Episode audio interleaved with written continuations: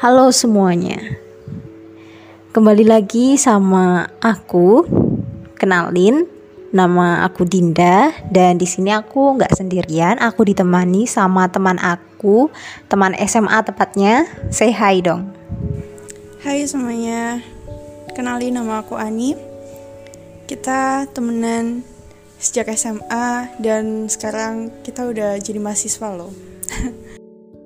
Iya, menjadi mahasiswa itu agak sulit ya. Yaps, bener banget sih. Apalagi karena kita itu awal langsung daring, bertemu dan berpelukan dengan internet. Media sosial itu sudah menjadi sarapan sehari-hari ya. Ngomong-ngomong, kesibukan sekarang apa? Ya sekarang kan udah mulai masuk liburan kuliah tuh. Jadi kalau di rumah sih kebanyakan main sama adik gitu doang, nemenin adik main sosmed, ngawasin adik main sosmed. Soalnya aku nggak bisa apa nggak bisa mencegah dan mengawasi dengan cara lain gitu. Jadi jalan satu-satunya sih nemenin gitu, biar nggak aneh-aneh di sosmed. Hmm, emang kenapa? Apa apa yang akan terjadi kalau adik anda tidak ditemani gitu? uh, kan sekarang banyak banget tuh. Kamu juga pasti bisa lihat dong di internet tuh banyak banget orang yang saling merendahkan menghina ya cyberbullying lah tahu sendiri. Banyak, banyak banget. dan marak banget di saat ini. Karena kebanyakan orang-orang kan udah punya HP tuh. Terus termasuk adik aku juga kan udah punya HP jadi ya menurut aku perlu diawasi sih.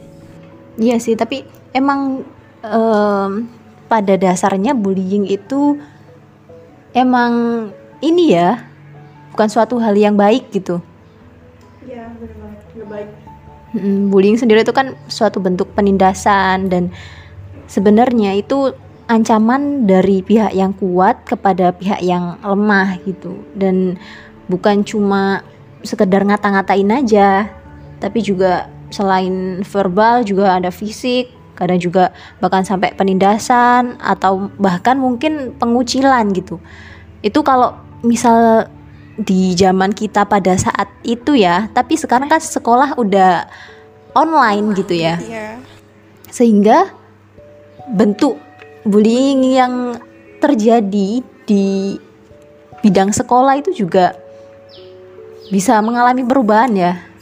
Sekarang malah ke cyberbullying sih kebanyakan dan itu uh, ruang lingkupnya bukan cuma di sekolah tapi bahkan hampir se Indonesia bisa tahu bisa ikut ngata-ngatain. Jadi kan menurut aku itu bahaya banget dan adik aku perlu diawasi gitu. Mm-hmm. kalau menurut aku sendiri sebenarnya cyberbullying sama bullying itu hampir sama sih. Apa yang membuat kamu merasa bahwa bullying dan cyberbullying itu sama? Kalau cyberbullying itu hampir sama kayak bullying cuma lebih ke medianya aja sih menurut aku. Medianya itu bisa dari sosial media pokoknya internet internet itu bisa jadi media untuk adanya cyberbullying. Kalau menurut aku lebih ke itu sih perbedaannya. Ya dan kalau menurut kamu sendiri apa ya eh, pengalaman kita kan sama-sama pernah mengalami bullying nggak sih di sekolah dulu Iya itu bener banget sih pernah. Aku waktu SMP sih. Mm-mm, sama aku juga pada saat itu waktu masih SMP dan itu menjadi suatu pengalaman pahit dalam hidup kita gitu ya. ya kalau dibilang pengalaman pahit sih banyak, cuma ya itu jadi salah satunya. Dan menjadi suatu hal pelajaran berharga bagi kita sampai kita bisa memberikan edukasi kepada orang lain untuk mengerti bahwa ternyata bullying itu nggak enak loh teman-teman. Aku sumpah pengen ngomong banget ke publik apalagi pada orang-orang yang merasa dirinya sok kuat banget gitu ya. Kalian rasa ini enak? Sumpah nggak enak cuy. Kalau pengalaman kamu sendiri apa sih hal-hal bullying yang pernah kamu uh, kamu dapatkan? Kalau aku aku kan dari kecil banget tuh bener-bener dari kecil dari TK sampai SMP tuh sering banget dibilang gak bisa ngomong dibilang bisu dibilang bayi disebut bayi dipanggil bayi. Gara-gara suara aku dulu tuh nggak sekeras sekarang gitu. Kalau ngomong tuh pasti kayak orang bisik-bisik kata kata orang-orang dulu sih ya. Terus ya aku kan ya gimana lagi aku di rumah disuruh lebih sopan gitu disuruh ngomong jangan keras keras itu nggak sopan. Kan kayak gitu kan. Dan akhirnya ke bawah sampai lingkungan luar tapi di sana malah dibully. Kan aku jadi bingung gitu. Ini iya. gimana? Bener banget. Orang-orang di luar tuh ngerasa kayak menjadi suara yang lantang itu menjadi ciri khas mereka yang bisa mereka banggakan gitu ya. Iya itu bener banget. Padahal setiap orang tuh pasti punya alasan untuk melakukan sesuatu gitu loh dan mereka nggak menyadari itu. Mereka pokoknya kalau mereka ada orang yang beda dan orang itu lemah pasti langsung dibully direndahkan ditindas. Jadi ya itu sih pengalaman aku. Sampai sampai? dulu aku tuh nggak minat sekolah berniat. Pokoknya aku harus nakal biar aku bisa dikeluarin sekolah. Aku dulu bahkan sampai mikir kayak gitu. Malah ke ke suatu tindakan yang lebih gak expect lagi gitu ya? Ya lebih lebih gak masuk akal lebih lagi sih. Jadi malah berusaha bukannya aku berusaha merubah diri atau melawan tapi aku malah berusaha menghindar berusaha pokoknya biar aku nggak deket-deket sama mereka gitu. Padahal itu bisa menghancurkan aku sendiri. Mm-mm. tapi kalau yang cyberbullying nih karena sekarang zamannya kita main sosmed itu udah jadi makanan konsumsi sehari-hari kita. Pernah Iya. nggak dapet sebuah cyberbullying kan suka main game tuh. Aku suka banget main game. Terus habis itu di game itu aku mainnya Mobile Legend kan. Nah kalau Mobile Legend yang main cewek itu jarang banget. Dan kalaupun ada tuh biasanya tuh langsung dijudge gitu. Dijudge beban nggak bisa main. Pokoknya kan sering banget diajak-ajak kayak gitu. Akhirnya aku memutuskan untuk menyembunyikan identitasku. Aku nggak nyebutin kelamin aku nggak pakai nama asli aku nggak pakai foto benar-benar menyembunyikan identitas aku. Tapi masih aja kena kena bullying gitu. Jadi sering banget dikatain kayak dasar noob gini gini gini kayak gitu sih. Soalnya ruangan hidup aku lebih ke game. Dan aku nggak seberapa ngurusin sosial media nggak berapa nggak seberapa ngurusin Instagram atau yang lain-lain itu nggak seberapa sih. Jadi aku cyberbullying yang aku dapetin lebih ke gamenya. Tapi aku nih ya pernah pengalaman aku itu aku tuh suka banget ngeliatin Instagramnya artis-artis. Dan kayak ada artis gitu ya di komen itu ada seorang yang membela artis itu. Artis itu terkenal dibully gitu. Ada yang membela dan itu eh, setelah ada orang yang membela geruduk geruduk geruduk muncul tuh.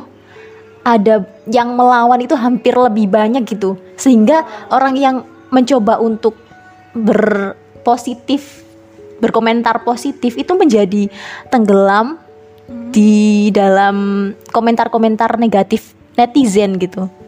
Menurut kamu gimana tuh kalau menurut aku ya pengamatan aku pribadi eh, orang-orang yang sebenarnya komentar-komentar orang tuh tergantung komentar awal loh. Kamu per- pernah merhatiin nggak sih kalau semisal artis-artis atau akun-akun di TikTok video-video di TikTok itu kebanyakan keseluruhan isi komen tergantung komentar awal? Pernah merhatiin nggak sih? Jadi kalau menurut aku sebenarnya orang-orang yang melakukan cyberbullying itu mereka nggak punya mental. Mereka tuh mentalnya ya biasa aja gitu. Kalau ada orang yang mengawali komentar buruk ya mereka pasti akan ikut-ikutan. Jadi kalau menurut aku banyak banyak atau dikitnya komentar negatif ke artis-artis itu juga ditentuin sama orang-orang yang komentar awal karena mereka sendiri pun pasti takut dijudge balik sih. Hmm, bener banget. Dan yang menjadi orang Indonesia banget ciri khasnya itu mereka itu suka ikut-ikutan gitu ya. Mereka tuh bisa dibilang nggak punya pendirian. Bener gak sih? Iya benar banget. Dan se- perlu kita tahu bahwa entah itu bullying ataupun cyberbullying ini tuh sama-sama berbahaya gitu ya. Dampaknya itu pasti ada bagi orang yang dibully gitu ya pasti ada sih dan kalau menurut aku pribadi nih ya antara cyberbullying sama bullying di real life itu lebih bahaya bullying di real life, tapi lebih kejam cyberbullying. Kok bisa tuh? Gimana? Gimana gimana gimana? Karena kalau bullying di real life, orang-orang yang mendengar, melihat, melakukan itu pasti orang-orang sekitar kan, di lingkungan sekitar dan nggak bisa untuk dihindari, pasti bakal sulit banget untuk dihindari. Dan itu benar-benar menurunkan rasa percaya diri seseorang. Jangan kalau cyberbullying kan ah dia juga belum belum tentu tahu aku. Ya udah nggak apa-apa. Tapi kata-katanya pasti lebih kejam. Kadang bawa orang tua padahal nggak kenal gitu. Bawa orang tua bawa-bawa kayak tata krama kamu gak diajarin ya? Kayak gitu. Terus kata-katanya tuh lebih ke kata-kata kasar. Sedangkan untuk yang bullying di real life itu ya pastinya untuk ke depannya kalau menghadapi orang kan orang-orang sekitar pasti juga ada gitu. Pasti akan terus ada kecuali benar-benar menghindar jauh kan. Tentunya di dalam benaknya tuh pasti muncul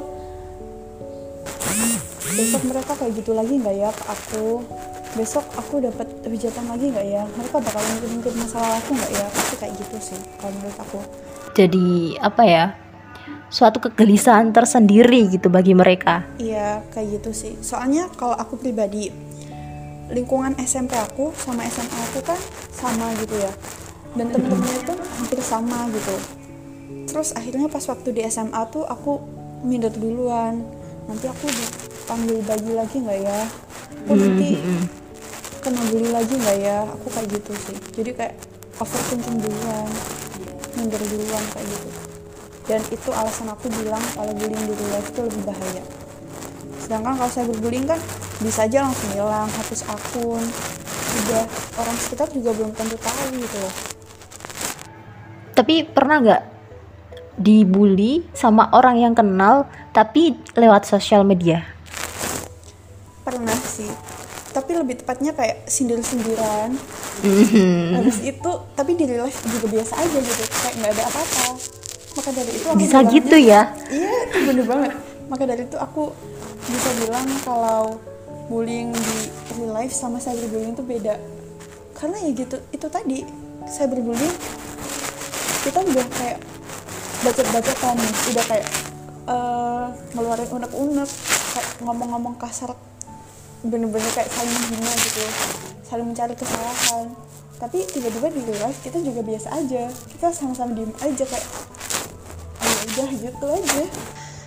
Pernah gak sih denger yang di TikTok yang mental patungan? Gitu kayak itu mengindikasikan banget gak sih? Itu ada di TikTok itu aku sering lihat jadi sound di TikTok dan itu viral. Tapi menurut Ani sendiri nih upaya menyelesaikan ini gimana?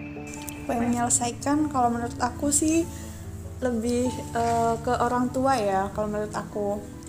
Soalnya orang tua itu sangat sangat berperan penting gitu.